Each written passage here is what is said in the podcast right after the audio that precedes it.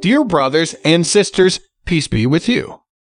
Today's devotional scripture is taken from Matthew chapter 16, verse 21 to 26.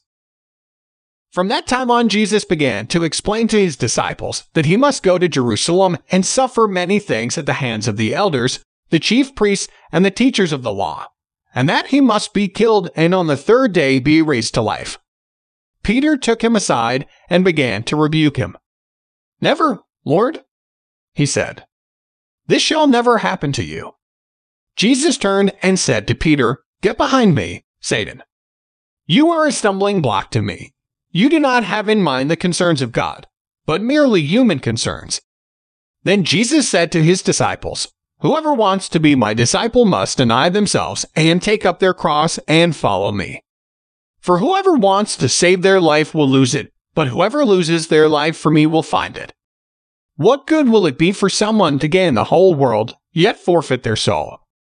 Or what can anyone give in exchange for their soul? Let us pray. Lord Jesus, teach us to put you ahead of everything else. Please give us the real life that only you can give. Amen.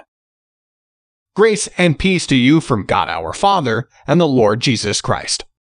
Today's devotion is brought to you by Growing Faith at Home Ministries.